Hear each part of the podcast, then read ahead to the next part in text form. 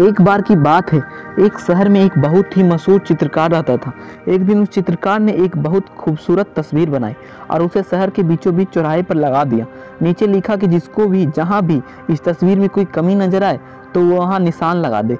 जब शाम को चित्रकार वापस वहाँ गया और उसने तस्वीर देखी तो वह पूरी की पूरी हैरान रह गया, क्योंकि उसकी पूरी तस्वीर निशानों से खराब हो चुकी थी। उसे यह सब देखकर बहुत दुख हुआ। उसे कुछ समझ नहीं आ रहा था कि अब वो क्या करे। वह दुखी बैठा हुआ था। तभी चित्रकार का एक दोस्त वहाँ से गुजरा। उसके दोस्त ने पूछा, दोस्त, क्या हुआ? इतना दुखी क्यों बैठे हो? तभी चित्रकार ने सारी घटना अपने दोस्त को बता दी।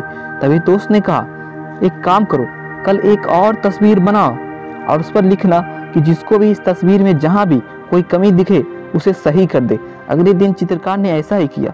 जब शाम को उसने अपनी तस्वीर देखी तो उसने देखा कि तस्वीर वैसी ही वैसी थी। मतलब कोई सुधार नहीं था। अब चित्रकार संसार की रीत समझ चुका था।